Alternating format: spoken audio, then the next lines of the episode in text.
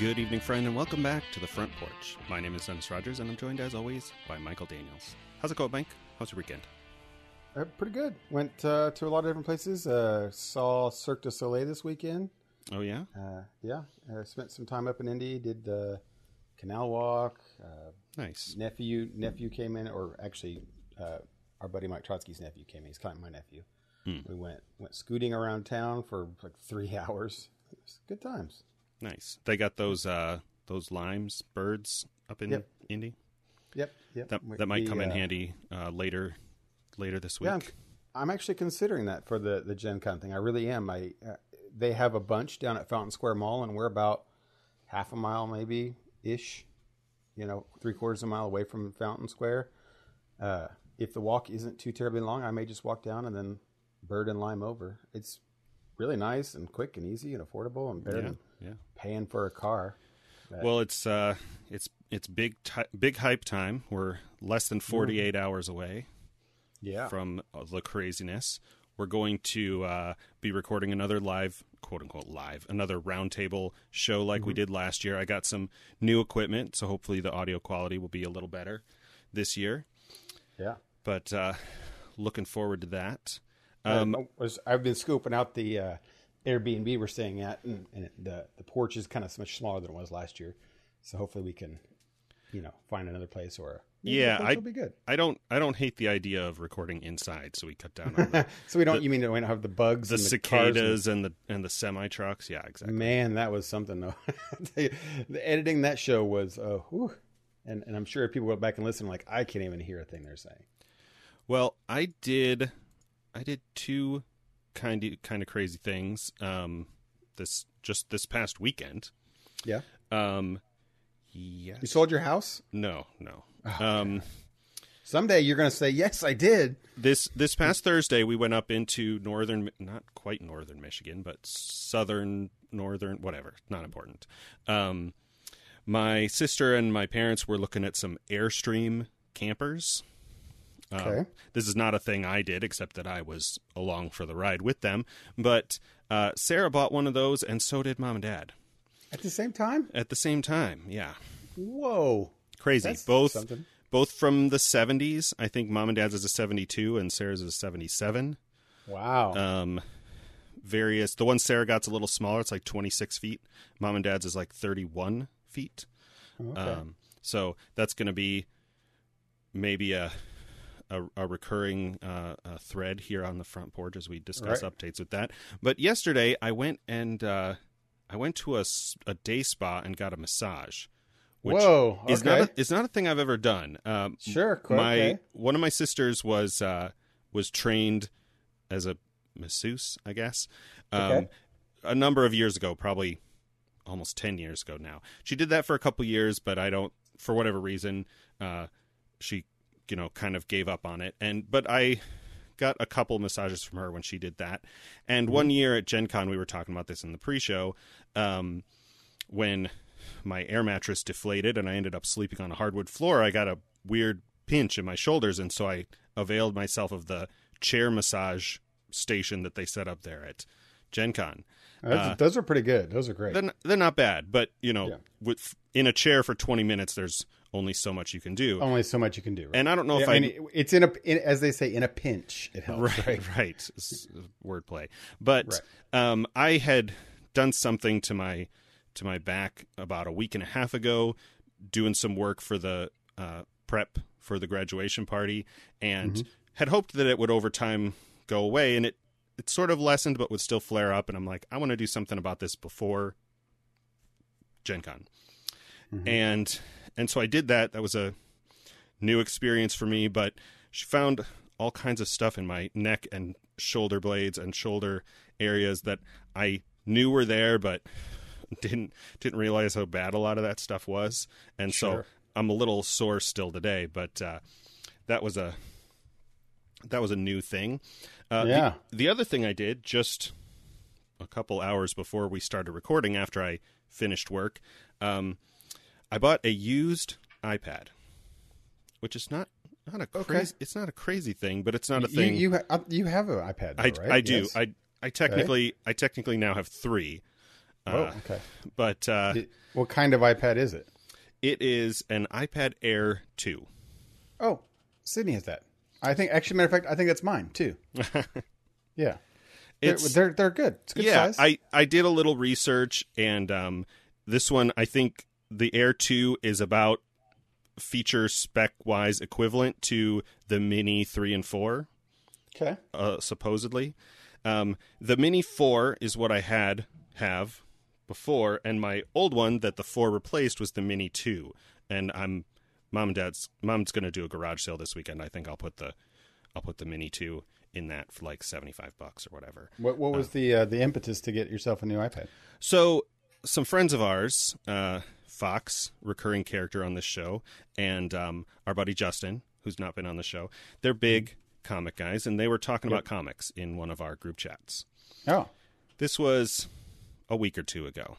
now And- you have given comics a try on several t- occasions. Yeah, I have. Um, you know, in, in years past, I read a lot of um, uh, The Walking Dead. I read all of that that was available at the time, which was like six or seven years ago. Which, by Um, the way, you know they're they're actually ending that series on the comics. Yeah, so there's you know several volumes of that that I've that I've not read, you know, in the Yeah. interim, but Yep. uh, some of some of that kind of stuff, and they were talking about different artists and writers, and because that's the whole, as I understand it, the whole thing with comics, it's more about the writer and the artist and their run of a series, especially in the big Marvel DC uh, universes. Yeah, you you know I I'm going to admit you know I'm a comic book guy. Mm-hmm. I am terrible at noticing that. Like I, I- everybody mm. that I have- am even casually friends with that read comics at least know the artist that's drawing their comic books. Mm-hmm. I know like Jim Lee and you know Claremont and things like that and Geoff Johns. I know the names and I know that I've seen them, but I just I have a hard time starting a comic book and looking at the names. You know what I mean? First, I just keep see. I, just launch right into my comic book, I'll and say then I'll forget that that I you know this is bad. I forget to look that.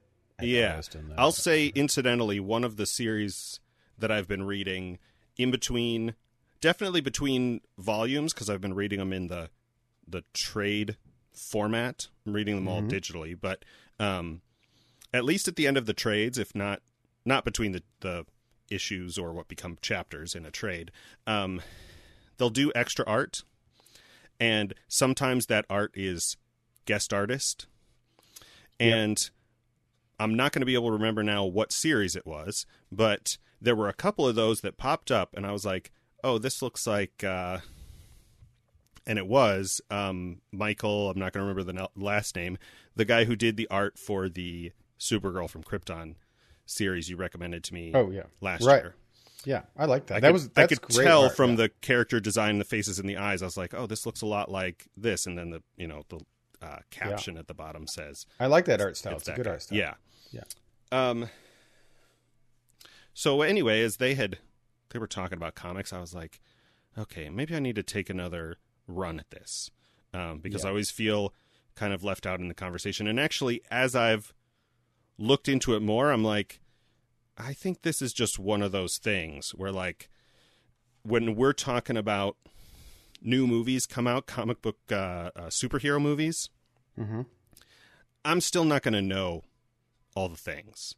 Oh right? no, yeah, I, don't know half I, the things. I, Right? yeah. I never am. Um, you know, Mhm. it's it's stuff from the from the comics or whatever. But I went and looked up a video. I almost asked in the group, but I was like, instead of asking the group, I'm going to do some research myself and not because I'm going to get. I've you know you've recommended to me stuff and you know some of it works, some of it doesn't, and it's hard. Yep, yep. It's hard to recommend people things. Oh, it is. Yeah. Um, you you like your own thing, and other people don't like it. It's Yeah. it's a thing. And so I just Googled, you know, how to start reading comics right now. Uh, Mm-hmm. Yeah. Like, what's the process? How do how do people? And there's a a pretty good video. I think it's from like 17, so it's not super up to date. But this Yeah. guy goes through the thing. He explains what issues are, what trades are. Um, there's one other, fo- I guess, graphic novel is its own format. Um, Yep. and a lot of that I already knew. Um, Mm-hmm. And then he said, you know, all the stuff about the physical stores. Um,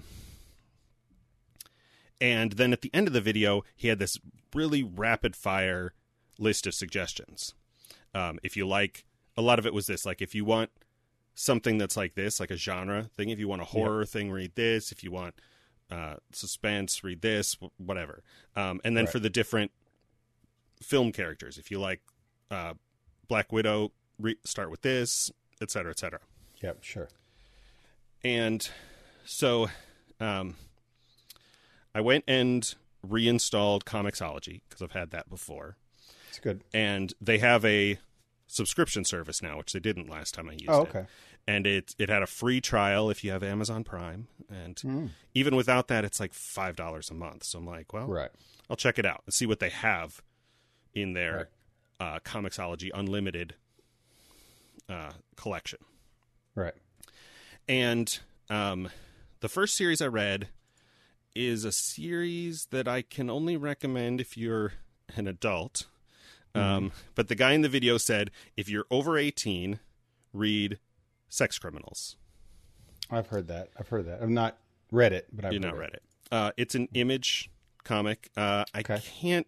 I can't even really describe it on the show because it's it's explicit, but um, it involves some some sci-fi elements, the ability to stop time and that kind of stuff, and and a decent amount of um, relationship, somewhat progressive kind of elements. But it's I Right. I enjoyed it very much. The first three, I read the first three volumes of the the trade format. Nice. And then when I said, like that same day that I was reading comics, um, Fox recommended the series uh, called Saga, Mhm. um, which is another image comic. After I read that one. after starting those two, I was like, oh, maybe I should have been hunting down some of these other things and not trying to wade my way into this complicated 50 years of, of context Sure. characters in that exist in Marvel and DC Sure. um, because these isolated stories where they're doing the world building from the beginning are so much easier to get into. Sure. Um, that that's a big thing for like I know editors at Marvel and DC. That's a that's a and and I don't think they get it right ever. I don't think they've ever gotten it right. I no, that I mean the I've biggest thing they do is relaunch it at number one, which you know, yeah I I've don't s- know I've said helps. before that I read the whole first uh first five volumes of the um uh what's the fighting game um Street Fighter, Injustice Injustice. All right, yeah, okay, which brings in DC characters left and right, all over the place. Except the story starts with Superman, Batman, Joker, and a little bit Harley Quinn. I know all of those characters, so right, from the frame and and Lois is in there. So the framework, the starting of the story is all characters I know very well from the films, and so mm-hmm. I'm like, okay, I'm good. When you bring in Black Adam, I'm like, sure, yeah, he's this guy. He does stuff with lightning. I think from the. I'd also I was also playing the mobile game, and Yep. that helped. But I read the first volume of Civil War, which is on um, Comixology Unlimited, and for the most part, I was okay. It's a lot of the same characters from the. MCU, but still, again, they're bringing in more um, Yeah. Marvel Knights characters, different Tons, the yeah. Canary and the Huntress, and some of that stuff I know from the CW shows. But it's just like I don't know this character. How am I gonna? Exactly. How am I gonna get into exactly? this? And, especially big events. Big events just barf characters out that you know, Right, many right. times I don't even know. Like the one that was going on, War of the Realms. Just for some reason, Blade the vampire is back involved, just out of the blue for no reason, and you're like, Hmm. wait, he's he's still a Marvel? Ca- I don't even know. Right? It's Side note: um, happening, Who's the Who's the guy? Um, guy. Bl- uh, Blade doing oh, Blade. Oh, uh, Mashallah, Mar- Mar- Masala, the guy. yeah. You talk about the old old actor, the new one. no, the new one. The, Wesley Snipes was the old one. Yeah, like Masharala Ali. I might be. I'm yeah, almost certain. That sounds sounds right. I Yeah. might be saying that wrong. They talked about it on Geek Scholars. Uh, Right. The story goes that after he did Green Book and won his second Oscar, I think, Mm-hmm. um, he set up a meeting with Kevin Feige and went into his office, sat down, and was like, "Blade, I want to play Blade." I wanna play Blade. there and and Feige was like, uh, "Okay, right? like you're not gonna like that. You you know you just think of that concept. This guy, obviously very talented, very successful actor, you know, doing a taking another run at this story. You know, a little, Right. you know, vampires have, are still not played out yet. Uh, I don't know. Are they? I mean, maybe you know, Twilight did its best to kill him, but like, right. if if and and we're almost enough time past that, there are probably a lot of people going, "Can we get the real vampires back?" And yeah. you know, Blade is a interesting comic book kind of vampire, but still, he's not going to sparkle. No. I And- wonder. I mean, they're going to bring vampires to the MCU. That's a thing, right? Like that's interesting. Su- supposedly, but I mean, is that any stranger than when they first did a Guardians movie with Oh no! Everything none- that had happened- nothing. Everything's on the table. It's comic right, books, right, right? But it's comic books, But it, it is. I will say that even reading comic books, there's some of the there's some things that feel strange. Like sure, you know when, when you have you know the Punisher, and he's the only one that does anything in his comics. He doesn't have a lot of cro- he does crossovers, but not as much. And then all of a sudden he shows up. And You're like, oh, you're just that's out of place. That he yeah he you know. shows up in in the Civil War comic series and Yeah. and he's on Cap's side and Cap is like, "What are you doing here? You're not, you don't belong." That's actually us." that's actually a really great little interaction there. I think it's one Yeah. of the. I'm not a big Punisher fan, but uh, or read a lot of anything ever with him in it. But I will remember in Civil War there was like one comic book or one page or something where he's like expresses his undying love for Captain America, and Captain America is like, "Screw you, buddy! I don't believe anything you believe, and you are not us." And I was Right. like, "Whoa, that's that's tough. that's tough." Uh, But anyway, yeah. So the uh, you you um I also saw I think I saw oh no we were talking about Saga. Um, I like Saga. Example with Saga and some of these things you're talking about getting on at the front end, it- which is interesting that you say that, is because um, everybody kind of does that. And if it's a successful comic, after like say five or six years, you're in it. Mm-hmm. Um, but it, everybody else has the same thing. Oh, I, you know, do I get into something like Saga? It's been, I have to go all the way back, and there's so many things and plot lines and characters, and I don't know. It it all happens, right? It all happens. It's just that when you get in on it, it's new. But after five or six years, it's they've changed so much. It's not the same yeah, you know and it I, I had that with like invincible there was this real good comic it was uh, independent i think it was image as well or something uh, that was um, invincible. And every it was a big highly rated thing and there were only like two volumes out when i checked it out from the library. And it was just phenomenal. But then it just after like i said about four or five years of pulling it it just got so overwhelming with so many things and just so many storylines. And then i was like this is just veered off from what it was at the beginning just like every comic does. You know, they, they run out the, the the primary artist or, or, or writer just runs out of ideas with these characters, and then it just kind of gets off the rails, right? right, Um, and, and that's and that ha- that has just happened with let's say Black Widow and Hawkeye for fifty years, right? Just fifty years compounded of, you know, they've run out of stories to tell with this character or something, Yeah. or they'll rehash it. So I I totally get and and I think it's a good thing, you know, getting into comics, finding the one that's that you might like, and making it a not a main storyline thing. Um, when I did get back into comics, that was my things. I picked up Saga and I picked up uh, Invincible, and then just side comics of maybe X Men and uh, like an Avengers or something or Spider Man, because it was like I'll see what they're doing, but casually. But these are the ones I'm going to read. And then what happened is just event- eventually I caught on to a good X Men story, and I was like, oh, now I'm interested in this. But it was just after casually, you know, barely paying attention to it, but really focusing on these other ones that I really liked. yeah. Um, I I think what eventually a problem will be for me because I don't know. I I, th- I think I was this way before, but I've even more so since we do this podcast. Like I consume so much media that if I I mean, I mentioned Walking Dead earlier. Like I read all of Walking Dead that was available. And they've made more since then, but I've never had that like impetus to go back and check it. And I think if I like if I read something and then it's 6 months to a year before there's more of it, I think I'm going to forget everything that was going on. And it's not That- like I mean, Right. comics more so than books, audiobooks, movies, TV, it seems like it'd be pretty quick and easy to go back and review, you know, like the last couple chapters, last couple issues, because it's Oh, see, it's so fast to read. that. See, I can't do that. No? That- that- I was gonna say your your thing is like completely not the case for me. Like, I can't read a book series unless it's finished because I if I read and then it's a year before it comes out, I lose all interest. I forget everything, and I don't. And it's exasperating for me to think about going back and rereading it or thinking of, you know, trying to catch up on it again. Um, it's like I'm just going to move on. Or it's so exciting and fantastic when I finish it, and then I lose that sparkle over a year or two. I can't imagine the Game of Thrones people who, after five or six years or whatever it is. So yeah, I, I my favorite author is Brent Weeks.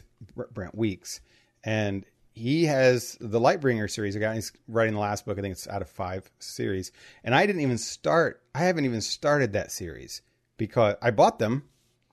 But I don't even want to start because I don't want to lose interest. I want to keep on keep the ball Now, rolling. don't you, um, whatever it's called, subscribe to the to the issues that you pick up at the store? I do, but I'm also a, a totally fine with cutting.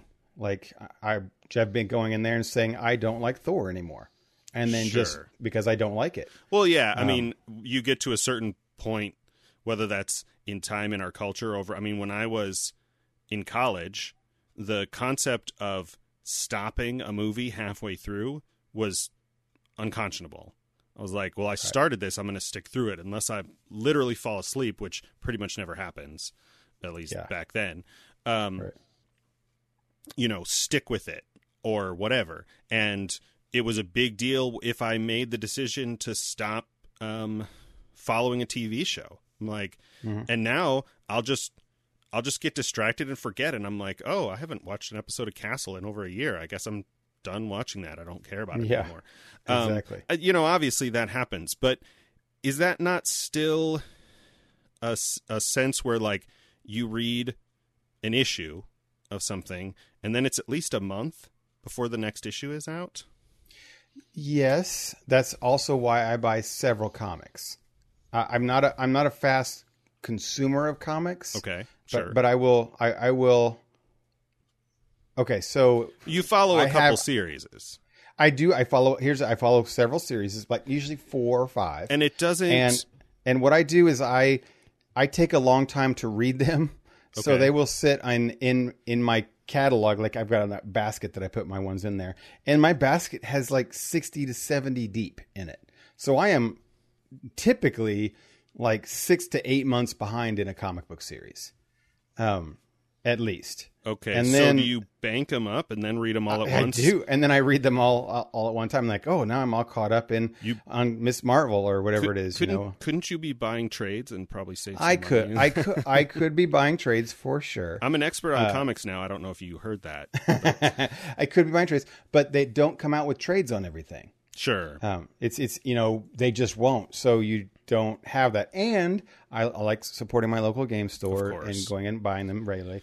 And it's a great kind of a bonding thing between me and Sydney, where we go to the comic book store every month. Of course, of course. I Um, mean, I when I went into I say into town because we're out in the country, but um, up in Michigan is the larger town. It's about Yep.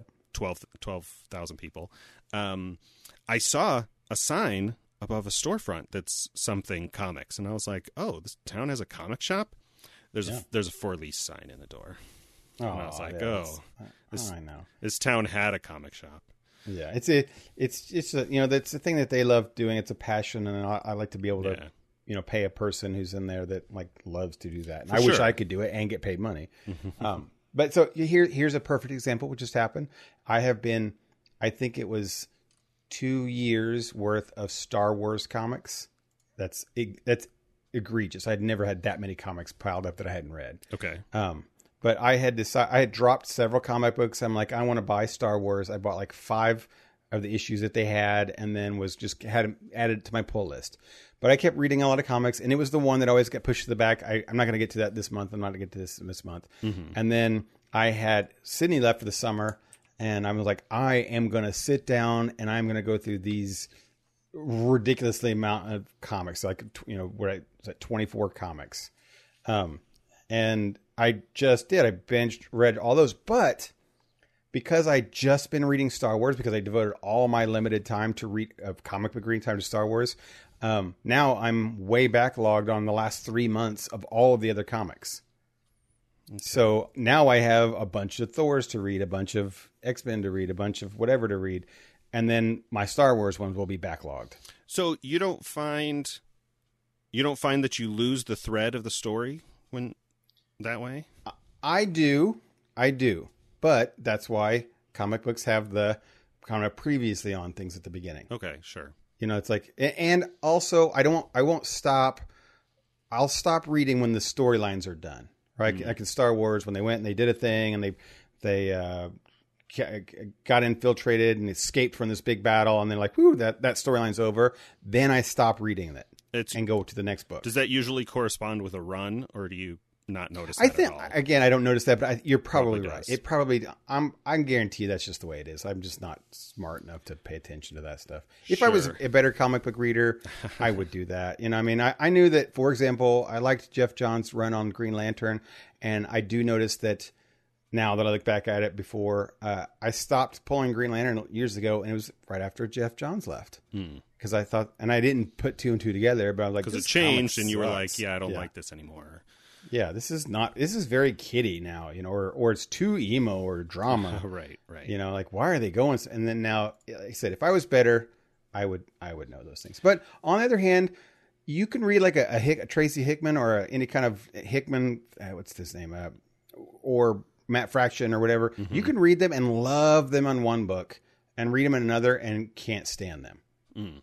Like they are like I did not sure. like Hickman on Fantastic Four. It was the most boringest thing ever. He gets huge accolades for it being one of the best things on Fantastic Four it's ever done. I did not like it, but I loved him in something else. Hmm. So I don't know. It's just yeah, you know, I mean, read what you like. It's don't, taste. It's subjective. Don't stick to anything. Well, exactly. I did see that you got a book called was it Rat Queens? Is that what it was, or was it a comic? Um, is that you that got that? It looked interesting. It was one of those independent comic books, and that's what I like about yeah, having were, friends that read comics. There were they can two, say something I wouldn't think of. There were two series because I've been sort of providing feedback in the, mm-hmm. um, in the chat. Uh, I just started reading Paper Girls, which is mm-hmm. um, about a group of girls that deliver papers. It's very Stranger Things esque, yep. um, but it has at least the first two issues have a, a, quite a quite a strong hook, and I think Rat Queens, yeah, Rat Queens is another one that uh, Geek Scholar Chris recommended. I have it in my uh, download queue to check out after wow. I read whatever is on Unlimited of of Paper Girls. I'm thinking I'm going to go back and and have them pull that. I mean, again, having I like that I have some friends that read comic books that can do stuff like that that post, "Hey, this is interesting," and then I can go my my process is that I'll go online and just look at the artwork, not even read sure. anything, just kind of in the big images thing and see like, oh, I, I dig that artwork. That's that's my biggest hook. The, I gotta enjoy looking at it. Yeah, the the art in Saga was really good. The art in Sex Criminals I didn't love at first, but as time went on, I got I liked it more. Um, right. Just the the early story elements in Saga they do with the Lion Cat and stuff is really really cool. Oh, actually, Saga was really great. I think I got out of Saga because it kept dragging on sure. so much, and they left so many things unresolved. It's mm. like they would go on to another storyline without ever resolving anything from the past, and then another one, and then another another one. And I'm like, you're not getting anywhere. They were very cool. Everything was interesting, but they weren't ever. They're like here. They were the J.J. Abrams, is what sure. it felt like. Just just like, ideas. Oh, so many cool things. I could see yeah, that so being frustrating. Cool things. Yeah. Well, uh, so I was like, I got, I got out of that. Anyway. And anyway, as I said before, I did want to talk about comics, which is why I brought this up. But um, I had what was my third iPad Mini, um, which I like. Oh, yeah. I like the size and the fo- form factor. It feels very convenient for me. I have a normal size phone, and so to have oh, oh I see. something with a bigger screen, I got it for the comics. Um, I read good, good reason. Good reason. I read a lot of stuff. I think most of sex criminals that I read, I read in portrait mode. And the yeah. the iPad mini is a seven something inch screen. It's just on the line where I can do it, but sometimes the text is too small. Where I'm okay. it's it's it's cramped and I'm like, what is what is that? What are they saying? I got to zoom in to get some kind of detail.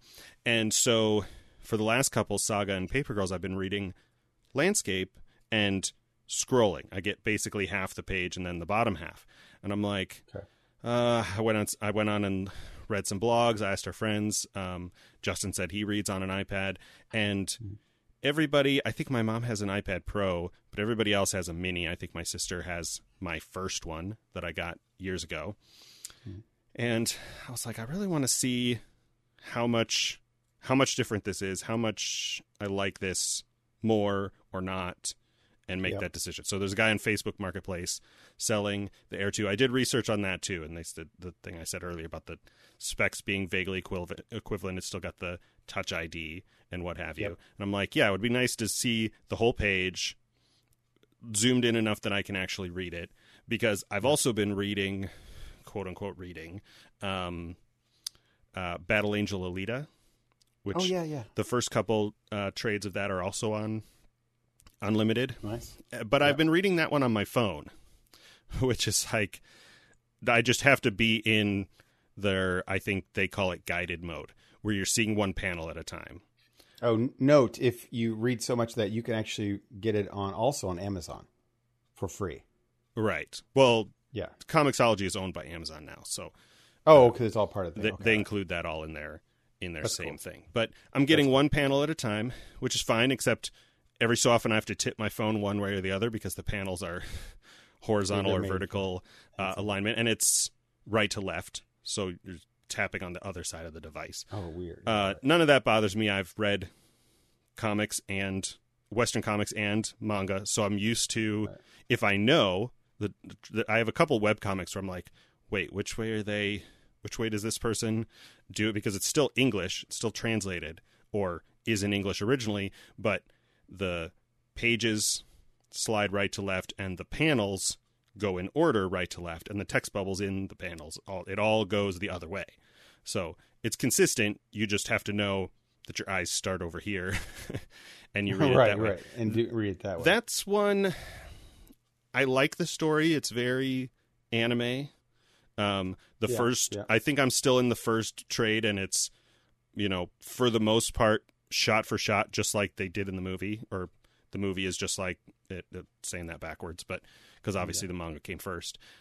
But uh, it has a lot of action, and it's I wonder why they didn't make that an, an anime. I mean, you know what I mean? That it feels like it was popular. Yeah, I don't know. Gosh knows they made a movie out of it. So right, right. Uh, Who knows? Maybe they did, and we just didn't hear about it May- over may- here. maybe you're right. Who Um, knows? I mean, I'd, I'd kind of watch that. That'd be cool. But there are some times where they're doing they're doing a whole fight sequence in the in the and I'm I'm like I zoom in and I'm like what's happening? There's lines here and a leg up here. Oh, I guess she's supposed to be kicking like this, but I have to like stare at it for a second to figure out what the heck's going on. And that's that Right, thing I think we've talked about that before where I'm like can you really get obviously a you know a big part of comics is this is this action is this visual storytelling more so than the text because the text you know would fit on one page um, Mhm. but they're delivering all this other information in the in the art and i'm like well it's static so it's really hard to tell sometimes what's going on and then other times not. Like you see the fist and the lines and you're like well yeah obviously his arm traveled like this and he connected with his jaw and that's what happened. Right. it's interesting. Yeah, the it's uh that's a good thing about like the, I I can read comics on the the iPad um, Air 2 that that size, but I I could not read them. I have a large phone with an uh, iPad iPhone 8 Plus, right. And I could not read them on there. Yeah, it was I- like e- even panel by panel, or I could not. Hmm. It was it was you know I'd have to zoom in, and then it was just not. I just felt like I wasn't getting the full kind of experience. But when I read them on my on my uh, iPad, I was like, oh yeah, I could I could see this. I could also see myself stop pulling comics and then do the whole like get things digitally. right But if it was again, if it wasn't for that tactile response of going in there and, and the whole Sure. thing, You go to the store, Yeah. you get the if you if the people working there are good at giving recommendations and all of that good stuff, or just nice people. You know? But the but the the the thing is that if I didn't have that, absolutely, I would probably be a person that gets things digitally. You know, what I mean, I would. It would be great and fine, and that feels much more modern and uh, in the future of of stuff. I will say, about five six years ago, Marvel and DC were DC still is, but Marvel was charging. You had to buy the digital and the physical separately. Like if you mm-hmm. went and mm-hmm. bought one, you didn't get the other. Um, now Marvel does the whole thing and has for many years done that. When you buy a comic book, a physical comic book, it has the digital code digital inside. Code. That's nice. Which is which is really nice. It is, and and I'm really bad about actually you know registering those things with my stuff, but it's free, and and that's kind of a neat thing. Yeah. Uh, yeah. So did you uh, get time to watch um, the Stranger Things that were out the this last se- couple the weeks? season three, the, the str- Stranger with a three for the Stranger no, it's, Things it's than it was before Things. That's a terrible bit. Uh, yeah, we finished that oh, a week or two ago. I forget. That's all. time is a time is an illusion. Yeah, right. Um, it was it was it was short. I would say I got to, I got to watch it because I stayed up way too stupid late and to watch it and and um, it grabs it you. Short. It, it was shorter than I thought it was going to be. I think we watched it in like maybe three sittings. I don't think we ever watched just one episode. And we definitely watched the last two or three all in one sitting, even though I was with my sisters and they were like, uh, I wanted to go to bed like half an hour ago, but yeah, we, let's it, let's it just let's just finish it. I want to see how it ends. And yeah, it just got it, it got better as it, the second half. I mean, it wasn't a terrible the first half, but the the second half moved things faster and more it clipped it. Sure. One because the first three to four, I was like one or two at a time. I didn't have the the uh, desire to keep pushing on more and more. But then after I got to the end, you know, halfway through, then it was definitely like, okay, now we're in the downhill kind of race to this. Right, right. Did you like it? I did. I know that uh, our buddy Fox really loved it. I think he watched it all the way through and then watched it all the way through again, like Whoa, within a short period of time. Um, he also was underwhelmed with season two, which I think we mm-hmm. kind of were as well, especially in retrospect. Sure. Probably at the time we were pretty hyped about it, but um, yeah, let's just um, at the top of this, as always, we're gonna spoil season three of Stranger Things. So if you still haven't yeah. seen that, skip ahead. We'll talk right. about movies and stuff. Right. Uh, let me just get it get out of the way early the stuff I didn't like, okay. and then we can focus on the positives after that. Um, there was a lot of relationship stuff, and I I get it. They're the character, the main characters of this show. Yeah. Um, that got old pretty pretty quickly.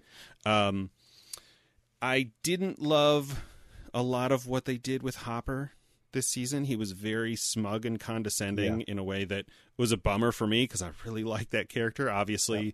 maybe not obviously, but as a guy in his late 30s with a beard uh, who who went to Gen Con cosplaying as as Hopper, Hopper last right. year. I, I like this character. There's a lot of you know sort of Ron Swanson esque uh, sensibilities to that character, and he was just yeah. kind of a dick this season. Yeah, he uh, really and was, and and, and that, that bummed me out. Um, I, I dug him the first couple episodes because he was he was developing his relationship. He was yeah, wanting you, to. You saw the her. frustration. Basically, the pivot was after he has his quote unquote conversation with Mike, and yes. is then fully self satisfied about the outcome, even though he's just you know completely devastated these two young people's lives for the rest of the right. season.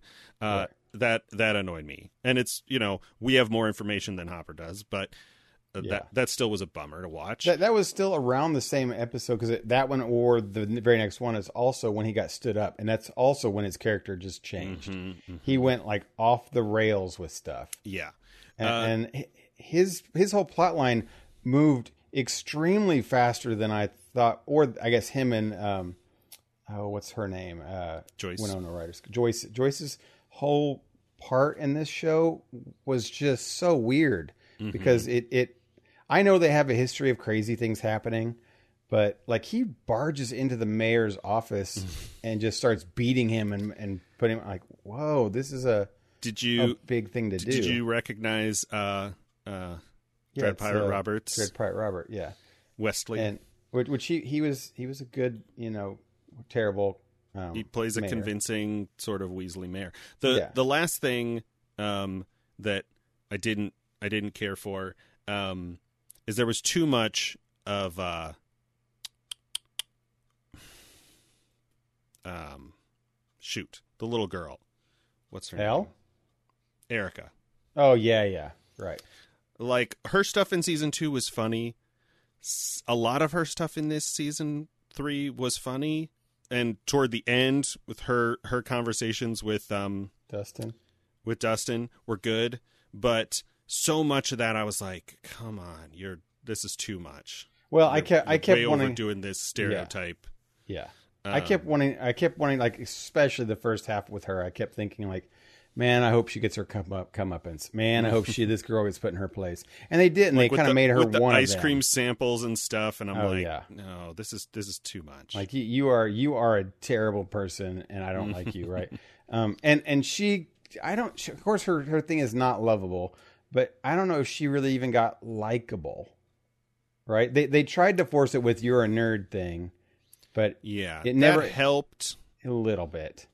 But, But, that yeah. that felt forced too. Like Dustin was kind of forcing this on her when she was adamant about it the whole time. Uh, and doesn't uh, is it Will gives her the D and D stuff at the Yeah. end yeah, right, of this the finale of the this season, Right. and that was that was nice. right.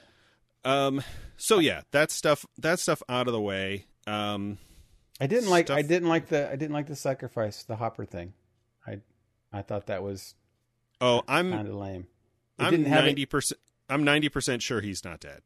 okay. Like it just did not have the emotional impact.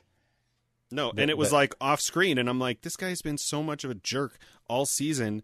I have a hard time even feeling bad. Yeah, And then I'm I'm pretty sure that he's not dead because they they cut to the Russian prison and they say that like not the American, and I'm like, oh, either that's Hopper or we're very much supposed to think that it's Hopper. yeah. Because it, it just like they, they don't resolve anything with him and Joyce. They Right. they just really don't, and they're and they're leaning heavily into it all season, and nothing happens. And With they just um, yeah, and it's just this like with what's his name, the who's the the paranoia guy. oh I don't know, but guy. he's he was the standout guy I think this this season. He was pretty good. He did a lot of that same stuff that he did with uh with Nancy and Jonathan in season two, where he's playing matchmaker Yeah. kind of stuff. Which which was Um, pretty good. He was pretty good. I, I liked him. I, I, he had he had the most believable thing, like when Alexei died, and you know Yeah, that was the most Yeah. believable kind of thing. that So, was all really good. I, I liked I for my negatives to get before we could get to the positives was that Sure. a lot of things felt forced, and I think a lot of it was a lot of the relationships felt Mm-hmm. forced. Uh, same way you said, that kind of really just uh, on me. Uh, Nancy and Jonathan were fine, but felt just blah. Um, I mean, I said this in season two from the time when they sleep together in season two, Mm-hmm. and with uh, I'm not gonna remember that guy's name. Um, Steve. like no, no, the the the conspiracy guy doesn't matter. Oh matter. yeah, him. Yeah. Um, they do that, and then Jonathan becomes completely boring the whole rest of the season. he and he's he is pretty boring the rest of the time. He di- yeah, he never really got interesting uh, in this season, and they've got all the characters involved. Nobody's missing, um, and they did this like sort of four part thing, kind of like they do uh, Star Trek episodes where there are two stories going in parallel. They had these four separate groups Yeah. all searching for this information and you're like okay eventually these guys are going to meet up and compare notes and figure out what the heck's going on but for now we got to watch them go on their separate quests Right, right. Which was nice. Was a ni- it did have a good resolution in the last. Ep- it took to the last episode where they all come together, and that's like they intentionally make a scene of it, like all together at once. Uh, yeah which which yeah. was which was nice. Um, but the uh, I, I will say so though, what else did you have the, I, I, th- this negative part thing is, man, the kids are getting annoying. I I still Yeah. love Dustin. He's good, but the kids are not interesting anymore. They're just they're being more jerks to each other than anything. Um, and I'm like, oh, that's not cool. And then I also the the lead kid is just become overbearing to me. Like, uh, is it Mike? Yeah, he is. He just yells at all of his friends, and it's all about like I am obsessed with her, and I'm a jerk and I only want this thing. And they never again really resolve any of that either. Uh, so, and Will, Will Byers was probably fine. Also, Steve, like man, that that guy has got like a terrible, terrible go of it in this in this series. Like he he got his girlfriend stolen from him because he was a bad guy. Now he gets redeemed, but then he's just like wearing a sailor suit the whole show. that, that sailor suit really just like every scene. Like, yeah, I'm, still like wearing that sailor suit. Geez, you know, poor poor guy. Um, I did like. Okay, so that's that's probably the the negatives. That, Okay. with it, yeah. Um, I I liked positive things I liked about it. Uh, obviously, I think that the Never Ending Story song was amazing, and I listened to it again and again. I said early on when they were doing that that bit with Dustin's girlfriend, I was Yeah. like, if they don't show us, uh, what's her name, Oh, Um, Susie, is it Susie Poo? Susie. Yeah. If if they don't show us Susie, I'm gonna be really disappointed. I'm gonna Right. be really disappointed if this ends up to be an actual imaginary girlfriend because that Yeah, is lame. That's a low blow. And then when they do introduce her, she is pretty cute. Yeah. The glasses and stuff. And of course, for me, being a huge nerd, like they start singing, and I'm like, okay, the Duffer Brothers clearly give zero F's about how radios work. And that's been true from the beginning, right? Like season one, they're riding around on bikes. Dustin's wearing a headset, and so he's talking. But I'm like, they're walkie talkies. They're still push to talk. They're Yeah. still right. um, half duplex communication. Only one person can talk at a time. That's why right. they say over whenever they're done talking. Right. Like you cannot sing to someone a duet over the radio. it's right. not how the force works. right. Yeah, and it didn't. Ma- it didn't matter. It just it needed to be awesome when it when it was, awesome. cute and adorable. When they when they get to the last episode and you hear that, that, that song again, I was like, "What are they doing this again?" But it's not. It's them, uh, you know, teasing Dustin, and that was funny. Which was great. Um, the I, I I liked I liked Max. She they didn't do enough with her. I liked that she uh, she her, was her, her, interaction own with with El was all really. I mean, was really good. it's it was frustrating to watch them kind of deal with this this relationship in weird immature ways but of course they're 14 They're 14. i mean right. you said i think they're 14 somewhere around there You're right around there. Yeah, Millie Bobby Brown. I Um, think is like fifteen ish now, so she was probably yeah you you said that about the kids getting annoying and i think if anybody was paying attention they kind of anticipated this right you Yeah. started a show with a bunch of 10 year olds like they're going to become teenagers they're going to become you know they're going to grow into being awkward you know teenagers right. um But I, I can't say they would have of- anticipated it being as big as it was, though. Going, you know, I yeah, I mean that's only the actor's aging natural process. The writing is a whole Yeah. different thing. But it reminded me of when we watched uh, Stand by Me, oh yeah, okay. and he's like, you know, I never, I never had any friends since like the ones I had when I was twelve.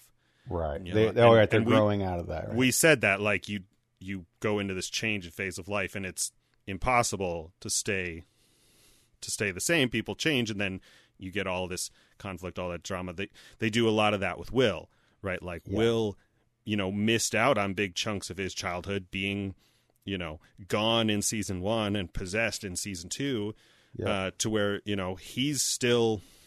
He's you know he's the only one without a girlfriend and he's you know wants to have a be a kid thing, kind of. and then and then Dustin comes back and he's he's been gone and he's excluded but in a different way than Will and he and Will can't even commiserate because he's got this you know girlfriend everybody thinks is imaginary in Utah and Right. uh, Yeah, I, th- I think Yeah. that Dust- Dustin was the best of the kids, and they separated him away from the kids. Sure. and, and that to They me him- made the kids more annoying because like you, you you had you took the heart and soul of them away, right, and then you you're just left with the jerks, and they're mistreating the girls, and the girls are on their own thing. So it's like, okay, now you've got the people that suck together, and I just and I didn't like that. But uh, on the other hand, Dustin again was great, and that the actor was great. The thing with Susie was a good acting thing too because he didn't play it up like he's he's making this up or he didn't try to lead us on anything. He was very much matter of fact that Susie's my girlfriend. She's a real thing. It's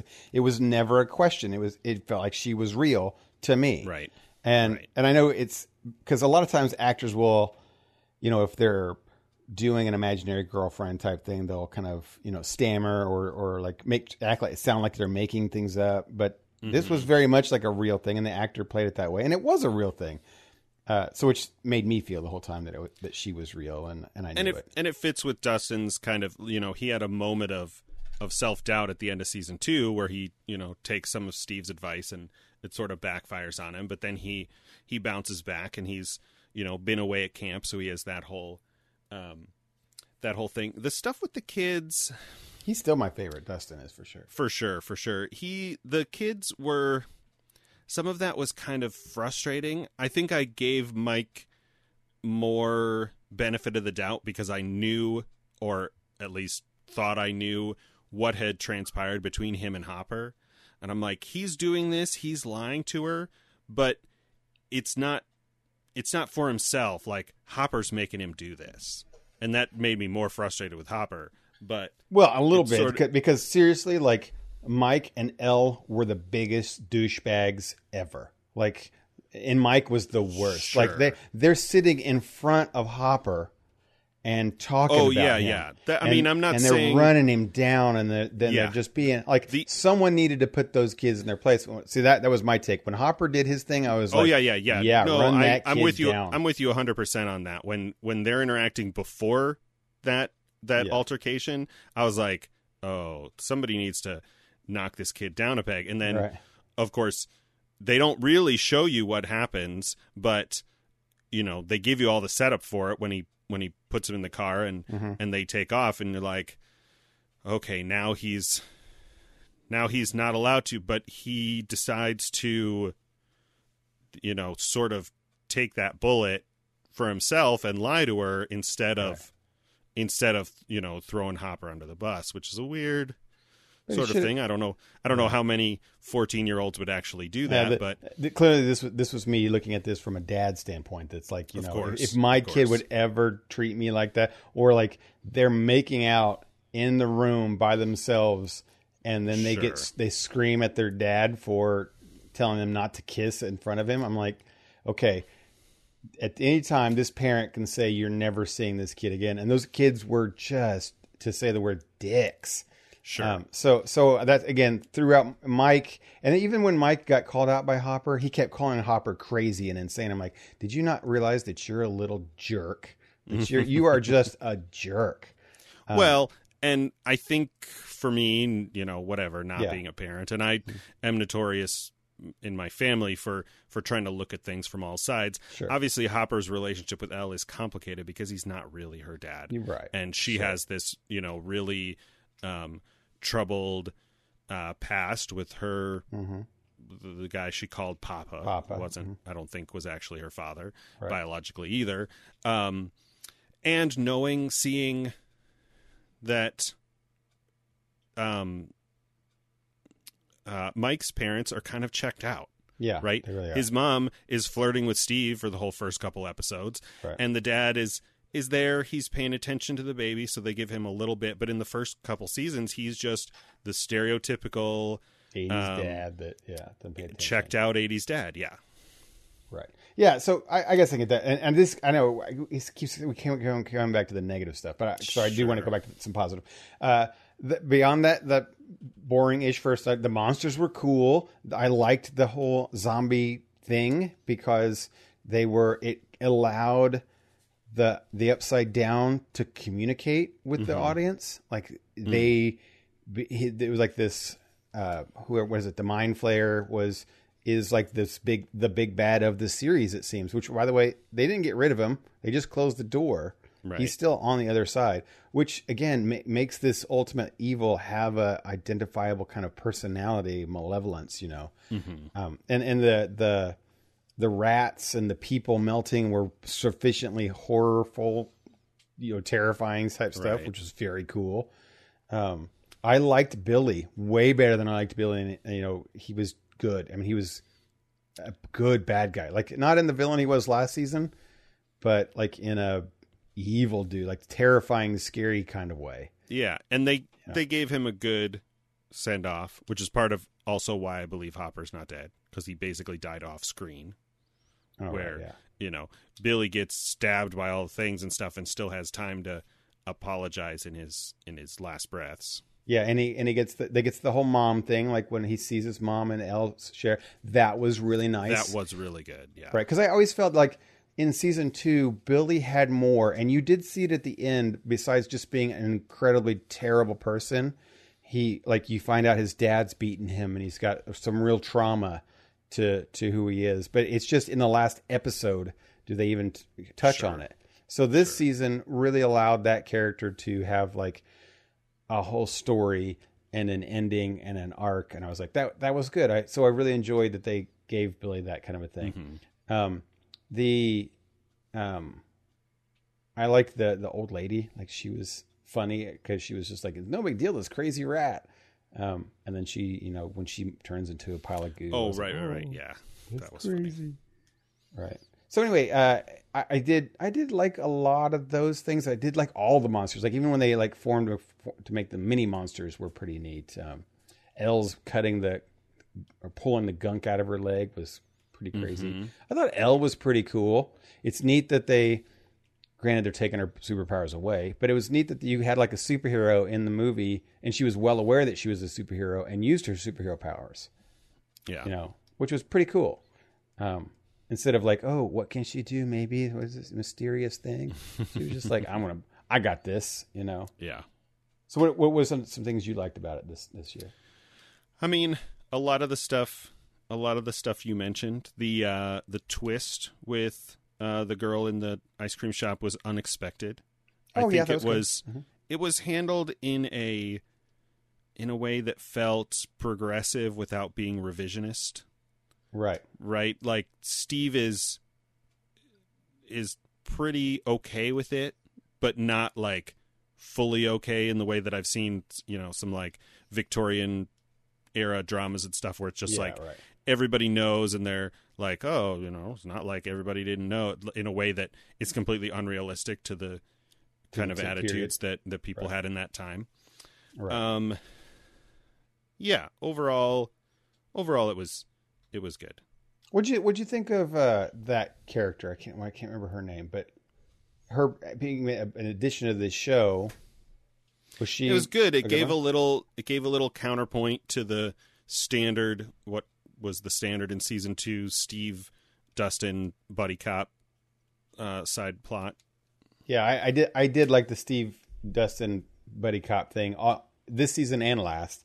Um, this season took a little bit to get into it because they were really Mm-hmm. making, but they it went into it, got into it when she got into it. Right. And like so it became like this three partner type thing but then they threw the other sister in and that was sucky um but The yeah all the truth serum stuff I knew was probably going to be hilarious, and it was. yeah which was pretty that was pretty good um so yeah I, I i liked i liked all that i think the weakest parts with those all those stories was definitely uh um, jonathan and nancy that yeah, it just felt very like ugh like we could have done without this and okay they're actors they're in the show but do we really need any of this They they Yeah. could they could be written out. Like next season, both of those characters could be away at college or whatever, and it it would be fine. Yeah, it would not have mattered. I'm, a matter of fact, they had their good story arc in season two. Yeah. Let them be finished, and and I know actors have want jobs and all that kind of stuff. Contracts and The, whatever. the story, the story was served with them, and, and they they are not that big. of- And all we had now was this year with Nancy being frustrated with '80s, you know, sexism, and and showing how terrible it was. Oh yeah, that was. I, I know I don't want to keep going back to the negatives, but the like the n- newspaper office room full of arrogant old boys club got Mhm. old.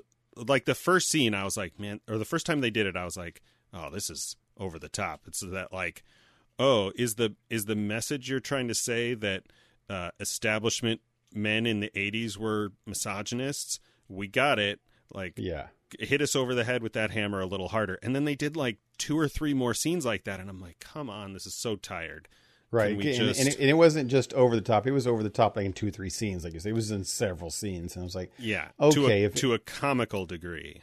right. If if, if anyone was even in the '80s was that un like horrible of a, a thing, it would get around. That you Right, know no right. one works there or the whatever the scenes in the mall when they show all the people and it's 1985 so they're you know fully into the 80s aesthetic they're past the you know the earlier Yeah. seasons were still had a lot of holdovers from the 70s um i was like oh this feels it feels more like you know a sorority bar crawl 80s 80s themed bar crawl than the actual 80s but when i think back to like some of the stuff that my sisters wore or my cousins or Mhm. you know family photos kind of stuff. I'm like this is not that far off. Like there's No. probably more makeup than you know my mom ever wore but right. that's you know she was a mom. Like my cousin definitely did. I'm like it's it's, Right. it's not it's not too far off. You go back and watch the the 2015 uh sequences in back to the future part 2 oh yeah. No I, I i liked the l the 80s l in this one that better than the the emo l. Emo L, yeah. goth l or whatever she was was, that, That that was thing. good. i liked her much better than this one. Um the the the mall thing uh that that was felt another duffer brothers you know um never ending story stuff to me too. Is like okay the russians are bought a mall to do what? You know and they, not only that they like are successful at their mall business and are pulling t- Right. things from the town i'm like okay maybe they bought like a, an abandoned strip mall but they wouldn't put their huge investment and it just felt really like okay it's Sure, want- it's convenient, but it, it plays into that like the mall was a, you know, sort of a new thing that we're like we're going to have all these stores and it's all here and you can go inside and then it's all inside and Yeah, and and, and it's okay. It, it literally was the Duffer Brothers saying, "Hey, what's something about the '80s that was I remember we- a lot? Oh, the mall, we haven't used yet. Yeah. the mall, and Russians. Oh yeah, let's let's do that, which is great." Uh, our friend Aaron made a like a little snide comment, which is 100 percent true. It's like, "Hey, did you get your '80s nostalgia out?" I'm like, "Yeah, that's really what this is. It was from the beginning, and that's okay." and that's you know. okay. That's okay. Um, so Sydney loves Stranger Things like a billion times. It's like one of her favorite shows of all time. Sure. And she's gone at her mom's, and I don't think she's watched it all yet. Um, so I'm excited to have her come back and watch it and see what she thinks of it because she's a really good critic for me to, or a litmus test, or whatever, to see if you know if it's bad, if it's not good enough. She she will lose interest. If it's great, she will watch it a million times. I think she's Right. going to like this one a whole lot because I did. I think final verdict for me on that one is I, season three was definitely an improvement over season two. It was a fun time. Eight episodes was great. Good on them for sticking to just like eight episodes and telling the story, Sure. and not like thirteen to twenty. right. Right. So that that's that should be as much as we complain about them. Like it's two three episodes too much. This one did not do that. Right, right. There were some. The last couple episodes had some sequences where I was like, "Come on, let's uh, let's Oh, keep sure. this, keep the story moving." Especially because it was late, and we were like, "Let's just get through the story." They'd spend, you know, I agree. six minutes on a on some kind of, you know, uh, emotion uh, like relationship tension standoff, and you're like, uh, Uh, uh, not like uh, Discovery that does that when they're like all going to die and they talk Yeah, for twenty yeah. minutes, right? All right. I I also want to talk about the HBO miniseries Chernobyl, but in the interest of time, so we don't cut this, we should first talk about our weekly challenge.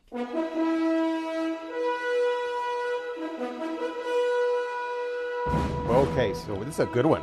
Good All right, one. this week's challenge, th- yeah, this is a I when I call everything a classic. This is a you know bucket list poster, presumably almost. They're all gonna be on classical. Going to be a Yeah. classic. This is the 2016 uh, Boston Irish mobster film uh, by Martin Scorsese, The Departed.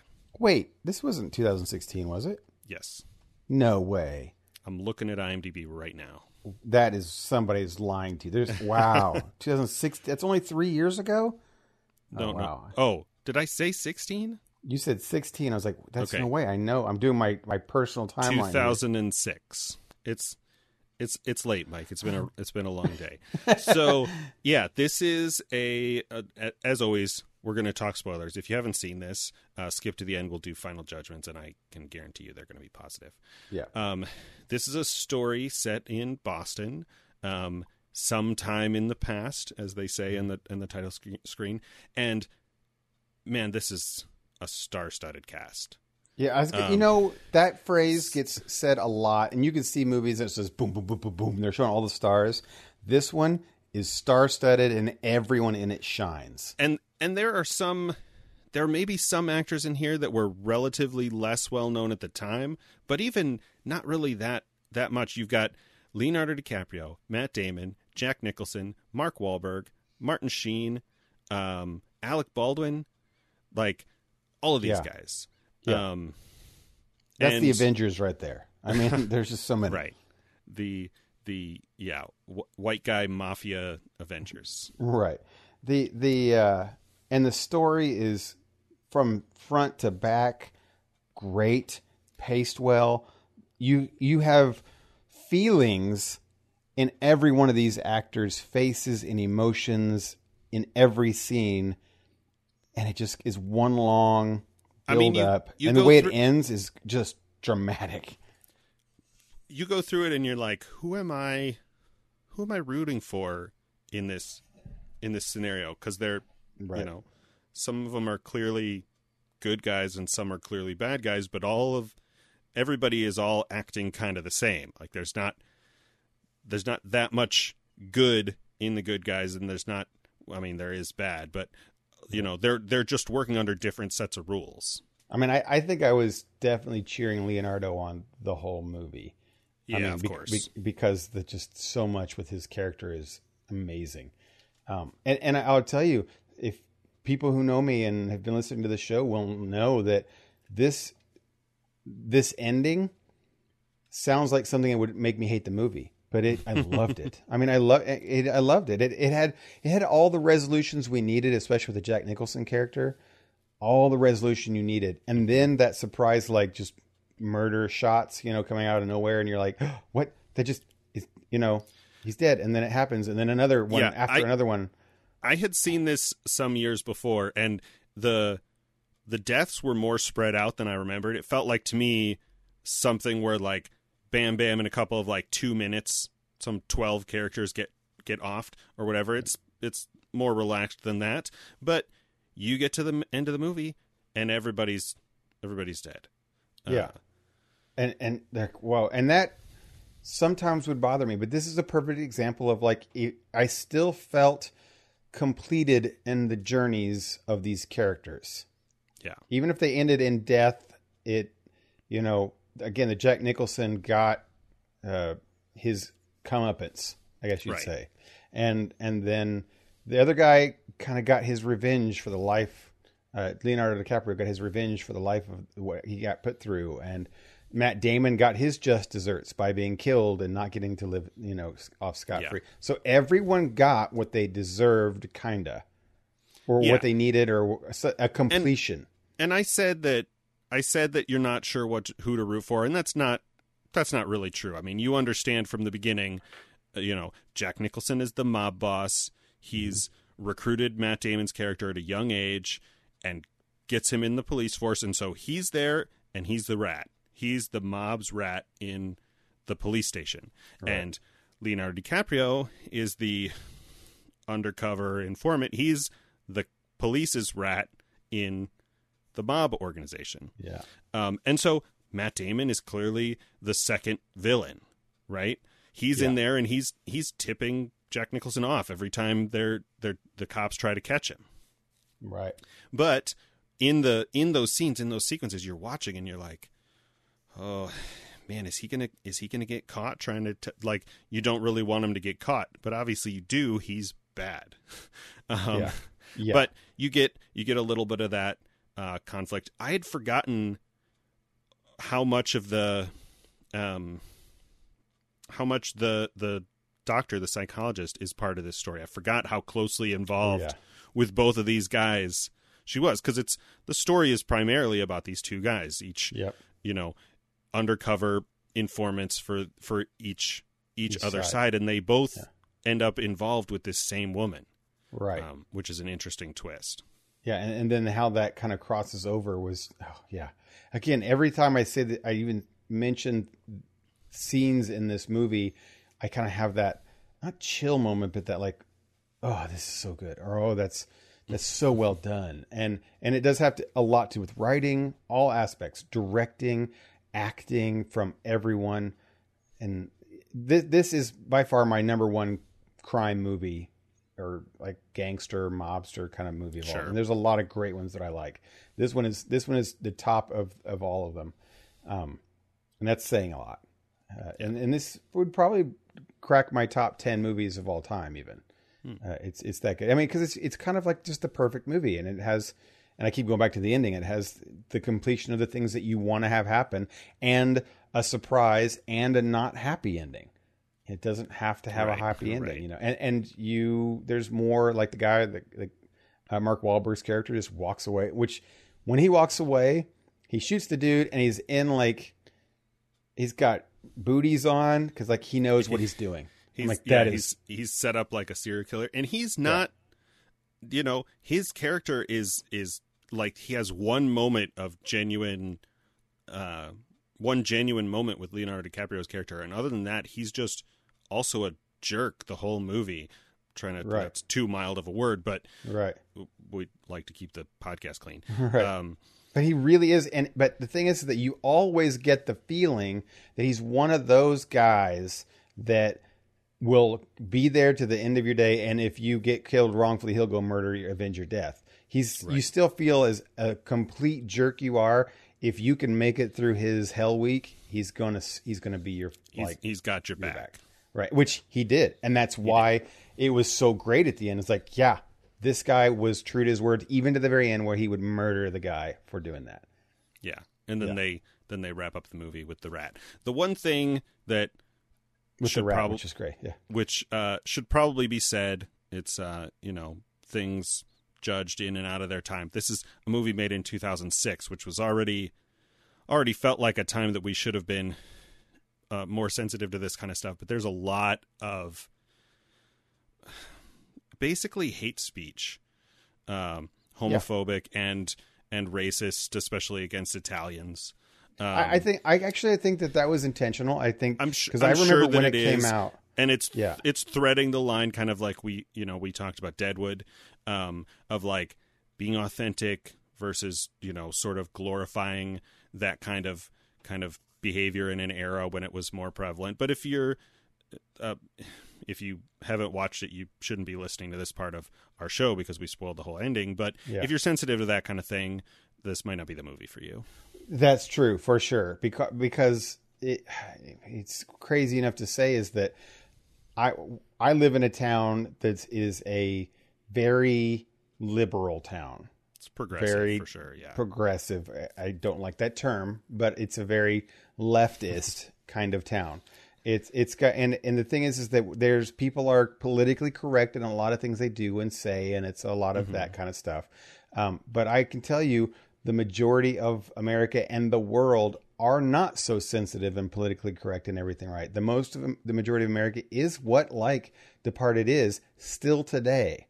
And that movie was made in 2006. And I remember having the feeling of like, oh, that's not right. But I also felt like, oh, that is actually like the the mobsters in Boston aren't going to care about being, you know, ethically or sensitive to racial things or to. Sure. It's like the- They don't give a darn. and they do all. that with the whole um, cranberry juice uh, Exactly. sequence. Exactly. So so it felt like authentic to me. You know, like not right, of course. And but again, your p- politics aren't going to tell anyone to you know that's in the mob to stop treating No, to start right. treating and, women well. and, And, you know, yeah, and I'm not I'm not saying that it's not. It's just for the no, I agree for the It just- listener. and- And, so yes, for sure. I'll I guess I'll put the I'll put the split earlier in this, though I should have said Yeah. final judgments and then added that disclaimer. But Mm-hmm. um, final judgments, uh, I think I know where you're going to land on this. No, I Um, could- I could watch this movie. I think it deserves to watch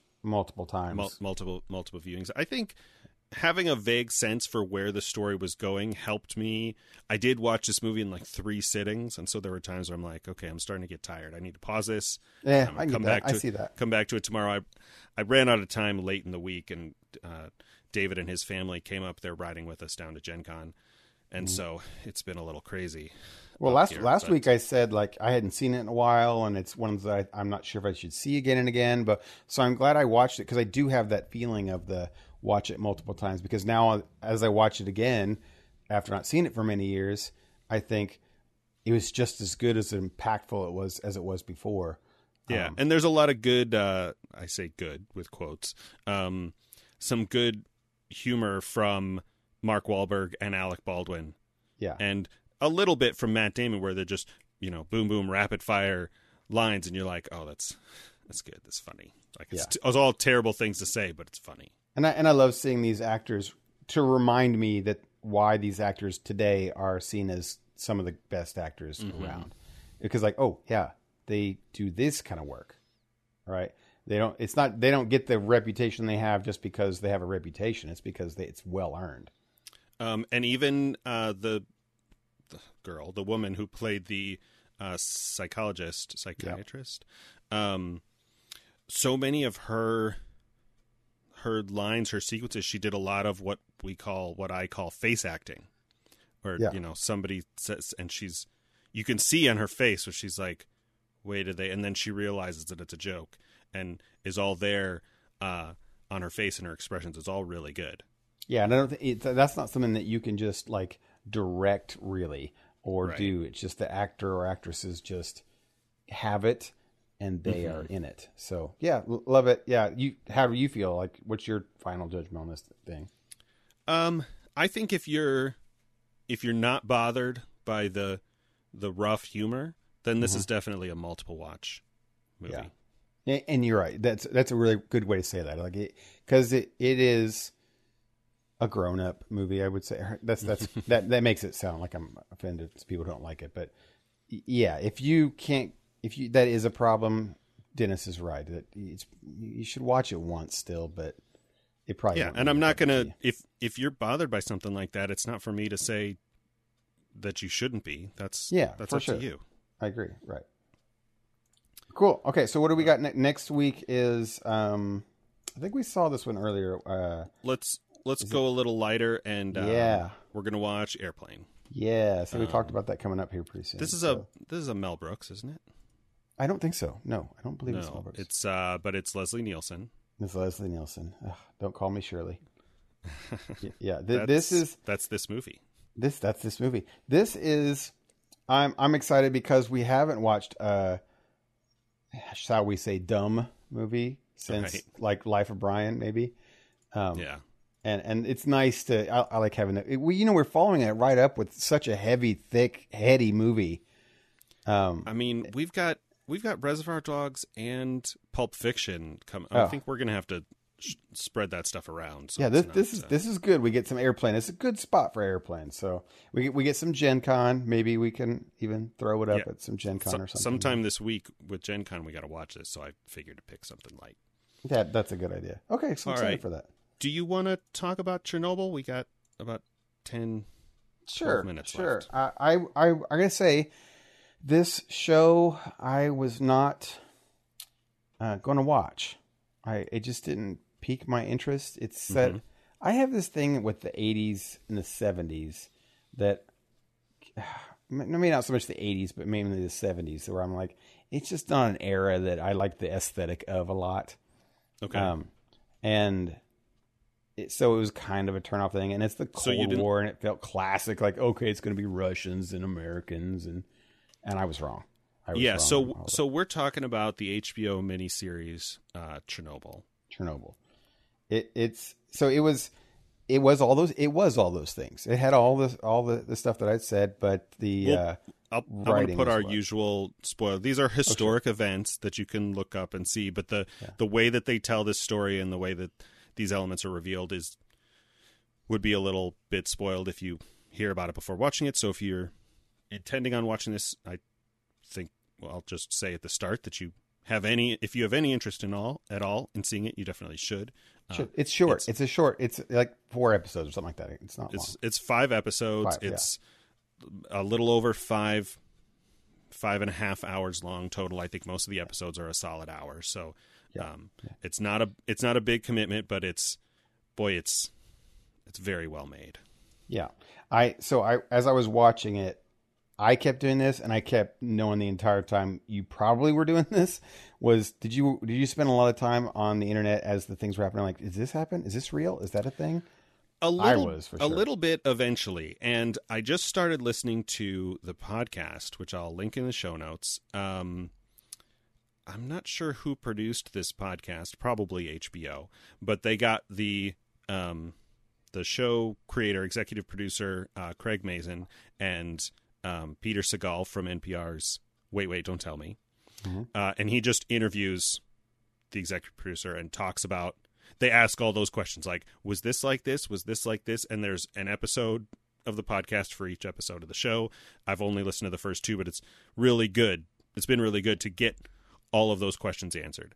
Uh, for Yes. me i got to about i think episode three when they focus a lot on um oh the wife what was her name I can't remember, but I, I didn't know her name the whole time. But I know who you're talking about. yeah there's there's a young couple and i was like man this is this is rough why are we why are we being subjected to this um she's actually Right. top billed uh Lud, ludmila Lu- Okay. Ludmila. I cannot pronounce Russian names. I don't know why I bothered trying. They're all Russian Um, names, so I was like that lady or that guy. Yeah. Uh, she and her husband is a fi- was a firefighter.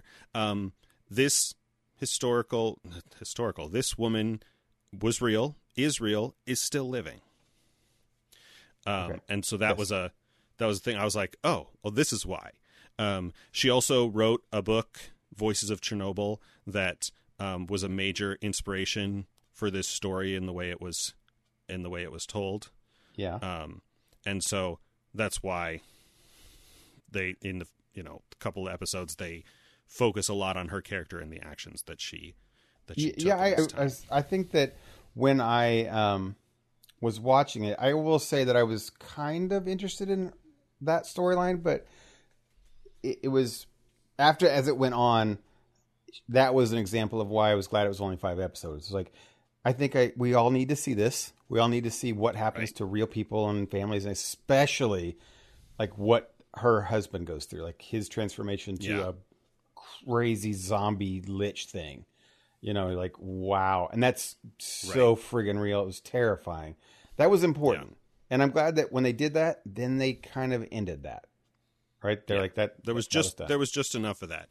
How did you feel about um, the characters all for the most part speaking English with English accents? The English accents bu- bugged me a little bit. Actually, I was. I mean, just felt. I know it's fine. It's it, they should be speaking Russian and subtitled, really.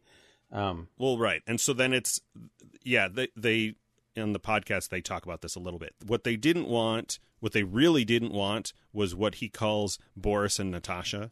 He didn't want oh yeah, uh English people speaking English with Russian accents Russian accents. because it it becomes almost comical right. really easily and you're telling such a serious somber story that they're like we can't we can't do that and Yeah. obviously the alternative is to do it all in russian and then you've got to have a whole cast of really good russian speaking actors which is probably a challenge Right. And so it, it was fine. Also, the British accent, as much as I don't like to admit it, like kind of has an air of studiousness or an uh, to it. Like you know yeah I mean? it's this it's this kind of there are other things like this it's like when you you know there's a a, a story that's historical or um for example on battlestar galactica um the gaius baltar character has an english accent right.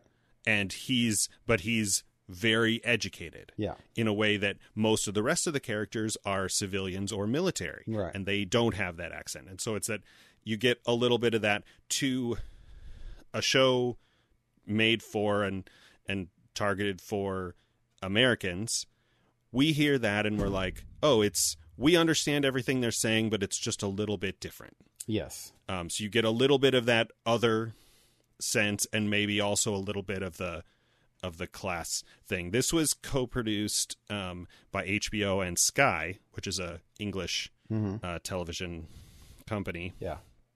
and so it's probably for both audiences. But of course, for an English English English uh, audience, I'm sure that they just yeah, it's English and it sounds English, Right. and maybe they have their own version of um, generic English accent, the way that all of our like the people on the news all sound like they're from Ohio. Right, exactly. Uh, it's just like the generic Yeah, accent I, that I, I think that uh, pinpointed. I think after probably the first episode, I I stopped pe- noticing it. Right, it was just kind of Mm-hmm, a thing. Um, I, so this this was pretty eye opening. I I mean, I did not know all of the things about Chernobyl. I knew it was a you know Right. really bad thing that happened with the nuclear stuff. It could have been even worse, but you know, saved last minute. But man, you know the the uh, world ramifications remember- of this one place is like terrifying, right? Do you remember when this happened? I do remember it happening. I was too little to really remember much of it, but I remember there being stuff about nuclear stuff in Russia, which actually was a lot. I mean, it's crazy enough to say like use the words nuclear and missiles and Russia was always said when I was a kid, when that, that age, when that stuff was coming in. So I, I remember it being on the news about um, a cloud going over Europe. That's something that I remember and and it had to do with nuclear stuff. But that was the extent of it as a kid. Yeah. As a kid, Yeah. um, I just I just wondered. I know that I remember I remember one of the shuttle there weren't there two shuttles oh, I remember the that yeah. exploded. It well, yes, Challenger was the one I remember from the most from a kid, and then there was the, um, I want to say Columbia, Dis- Columbia. Columbia? Yeah. I think Columbia is the one I remember because I think the first one was in like 86. Yeah, I and I definitely remember that. I was I st- that was on my birthday or like the day after my birthday, and I stayed Mm. home.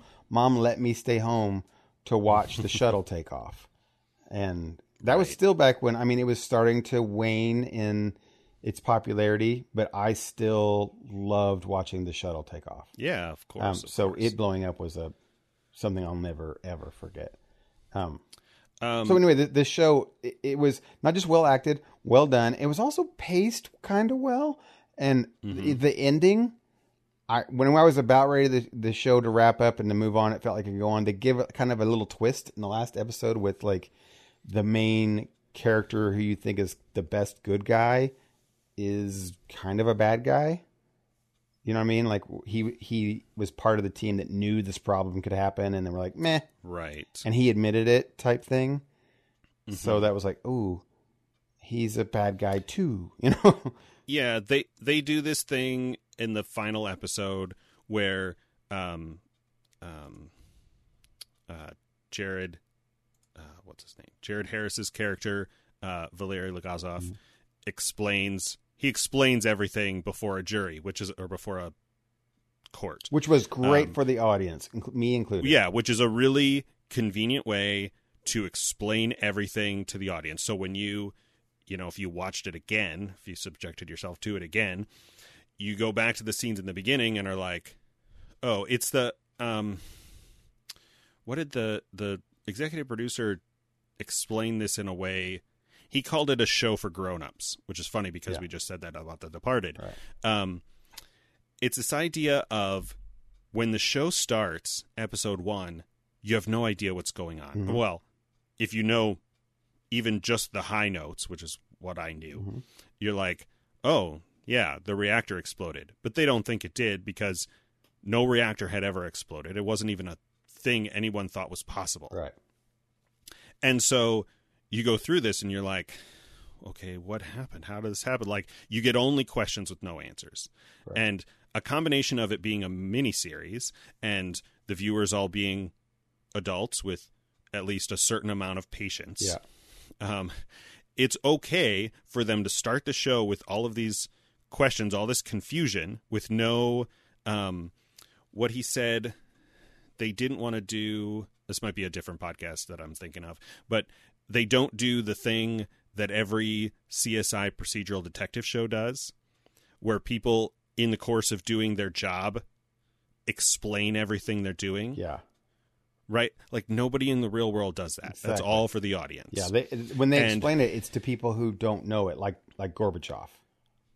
Right. They explain things to Gorbachev, and then they get to the final episode, and uh, Legasov explains everything with these visual aids, which are a you know an addition of for the show, but really, really lays out this complicated, you know, chemical whatever process in a in a way that's accessible by adding these visual aid. Yeah, and, and he and he it. does it like you said, not in a way that he like it's just explaining it as if it's his job. He does it in a time in a manner that it needs to be said that way to jury members and to media. Like, Right. And so it's like, oh, that's so it's a. Yeah.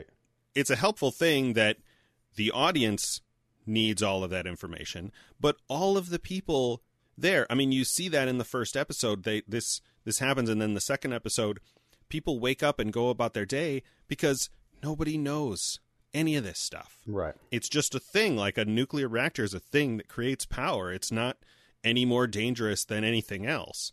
Um, Right. And Nobody and then knows in this show. You learn that it can like kill civilization. oh, Right. absolutely, yeah. One one plant, one building can ruin the planet. Here's know? a like, here's a thing I heard on the the second episode of the podcast.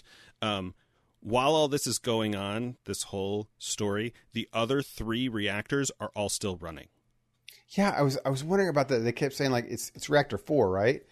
And and like, what's about all the other ones? So they You have know? the they have these four reactors, and you get this explained in the fifth episode when they're having all these struggles with the test. They can't shut those down.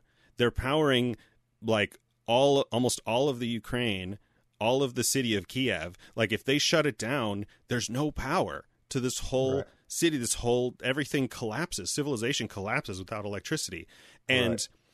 they they continued to operate those reactors. The last one got shut down in the year 2000. No kidding. I was wondering like how long they ran those things went with their like because they have to have maintenance on them and stuff, right? Yeah, yeah. I Like- that's it's mind-boggling. I, I will say that there's a uh, Netflix has a Nova special. It's Hmm. a 50 minute show called Building Chernobyl's Megatomb Hmm. that is that is worth watching if you've watched Chernobyl. Sure. because because it takes place in modern times and they it's like They just finished it a couple years ago. yes right Yeah. well the, the thing is is that they tell you what's going to have to happen in you know to seal up this area i Yeah. guess right they tell you in the in the show right Right. well it's done you, they can't plan for this stuff and it's done in russia where things are you know as cheap as you can they don't have a Cheap as you great economy Yep, yep. and amount of people and all the stuff they kind of touch on at chernobyl that it's as best as it can it's kind of like putting duct tape because that's all you got right Yeah. um, and that's what it was. So now they've come back and like they, not, not to mention, Chernobyl's not part of the Russia anymore. It's or the, the USSR. It's its own country thing. Yeah. Uh, so they had to go back, and Europe has come together to put a huge building on top of this building yeah. and it's amazing. Like what they did is amazing. And and I, and I ever- as I'm watching this Chernobyl uh, building Chernobyl's megatomb, I'm thinking this. I know how hot and dangerous this area is because we just watched the movie. Right. And you're like, you know, this is these people are out working out here, and they're under the same conditions that those miners were. They have to be checking in and out. They have to always be wearing their special suits, and you know, work times are so little. I'm like, yeah, they can't get that close because that thing will melt off. You know, Like, that's terrifying. Uh, Yeah. So it's, it's neat to see even modern day with stuff how dangerous it still is. Sure. Yeah, because it's it, that's that's the danger of the radiation. It just takes so long. That whole area is still, uh, you know, exclusion zone. Yeah, they when they're they're building this, they're talking about like they have to build it next to the building because they they build a building next to the building and then it gets pushed on top of the building. I see. It's it's really cool. But the thing is, is that as they're there building it, all I could keep thinking was that like, don't get close to that thing, don't get close to that thing, because I know it's going to melt you. You know. sure. Sure. And, and Uh, it's it's also neat on that movie that when they like they take real pictures, they're going in there to show you what it's like today with the reactor yeah. all there's, melted the thing- down. there's like oh. those those firefighters' clothes are still in that closet in the basement of the hospital, and yeah, that it's kind of like, stuff. That's crazy. So I I loved the show. I was surprised that I liked it so much. And I and again it was because probably because it felt bite sized. It was five hours, and I was like, Yeah. got all the things I needed. yeah, it's Um, it's it's told in the there are parts of it that that are almost told like a um like a horror movie, like a monster Mhm. movie. It's like there's this monster that's it's trying to kill them, and they Yeah. can't see it. They Yeah. can't see it, but it's it's really close. It's right behind them, and they can't see wasn't- it, and we can't see it. and it wasn't over dramatized too. No. Like the best thing I think I liked about this of all of it is that it was Russia's fault, but this movie did not feel like it was tearing Russia down like I thought it was going to do. No, and Like- I we don't really have time to get into this, but I've I've had I talked to my dad about this because he and I watched this together, um, and it's it's tempting to look at this as like a symptom of Russia of Soviet, you know, ideology or whatever. But there's an element where you look at some of these these guys like the miners you mentioned or the guys they send in the water to open the sluice gates and you're like there's a there's a different kind of patriotism that they have or had and have um, with this this self sacrifice in a kind of in a in a tough like difficult place to live um, in a way that I think you know if this kind of disaster had happened in in the U.S. like would anybody in charge in the U.S. be able to send a bunch of guys on what is literally a suicide mission like Right. that's that's just a different a different way of thinking and the other part of it is this sense of all of these guys in at all levels of authority who were if not incentivized to lie definitely incentivized to suppress any bad news Yes. right? And that is not a uniquely Soviet thing. My dad said um, he was in a job some years ago where he, he worked in manufacturing as a supervisor, and they had similar kind of thing where there was a test they were trying to pass, and they kept failing it, and the people in charge kept trying to get the um, get the threshold, get the standard reduced, so that they could get it passed, so that they could get forms signed, so that they could get production going again. Right. Um, and it's this like, you know, and the the guy inspector in charge, whatever, was like, if I reduce this anymore, this test is meaningless. Exactly. And they ultimately, you know, replaced him with a different guy who would, so that they could get stuff going. And it's like Yeah. that's that's here. That's you know corporate America, but it's Right. same. You know, if that kind of stuff is, and that's they say in the setup with uh, Legasov's tapes is the price of lies. Um, it's a tr- a trap and a tendency that any of us can fall into for any reason, and and it's not even it's not even malicious. It can just be a, like if I don't say this thing, if I don't suppress this uh, unfortunate truth, um, I'm going to lose my job, and my family won't have won't be able to eat. Yeah. Right? It's not Right. if the if the system doesn't fight against that, um, you know, it can it can take over. Yeah. You know, with I don't the, I don't like to this, get political on the show. Sure. And, and this movie, it, it starts. It does have some starting out with because Russia was Russia, America was America, Mm-hmm. and there there was ways that we did things, and there was uh, KGB was very, um, you know, terrifying to Russians as much as they were Americans, and Right. they were very SS ish type people, and uh, a terror, and that's how the Russian government did operate, and and with the no questions authoritarian type system. And in this mm-hmm. show, you see that in the first couple episodes of what it was, but then it doesn't harp on that part of the Russian society. It just establishes it, and that's the way it was. And then this crisis happens, and it doesn't paint Gorbachev as this like evil villain. It, like, what do I do? And then the other Russians who are like, no, we're Russians and we're better, immediately see the damage or the death and the things, and they're like, okay, I changed my mind. I'm a real person, like they are in real life. Mm-hmm. And they're like, okay, I was tough because that's what I'm used to, but this is a real thing, and now we come together. And uh, Yeah. it was just, it was just a good, not anti-Russian thing, Right. you know, which it very well could have been. It's it's just people working within the system they were in, and for all the sense that like like I like the miner scene. The miner scene was I, great. I, I don't think I would say that this couldn't have happened somewhere else. I think Hmm. this could have happened here, and it would have been dealt with differently. But Mm-hmm. I don't know if Americans could have fixed it the way that Russians did. Oh, they just did very much the you know sacrificial thing Yeah, where they did where, where he had to comes to. Gorbachev and he was like, "I need your permission to kill three men," Yeah. and Gorbachev is like, "Okay, what's the question? We move forward because that's they- the Russian system." they talk about that in in the accounts in the in the podcast. They had to do this counting lives in a very utilitarian sort of like yes, we're going to have to three kill guy, three kill three guys, but the alternative was this hydro bomb that would basically make half of Europe uninhabitable for centuries. right like- where the American thing is the "we don't trade lives." Right. That's the Captain America "we don't trade lives" thing. Right. So it, it's just a difference. So Yeah. good movie, good show. I liked it a lot. I'm. It's. It was. I'm Very glad good. I Def- it. definitely definitely worth watching. All right, man.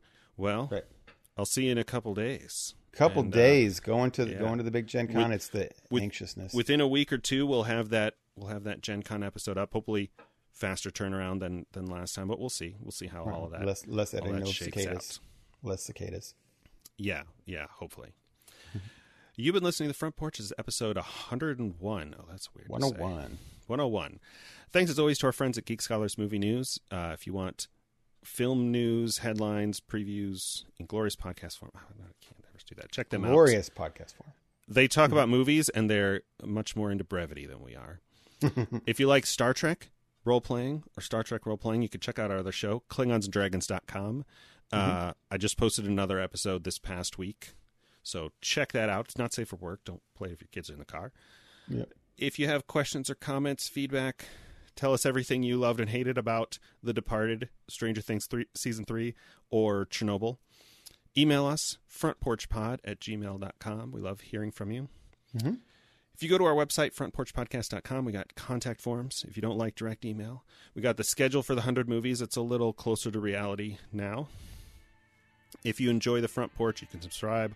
Apple Podcast, Spotify, Overcast, wherever you get your podcasts. Thanks as always for listening, and until next time, I'm Dennis And I'm Michael. for the front porch. Night, everybody. See you next time.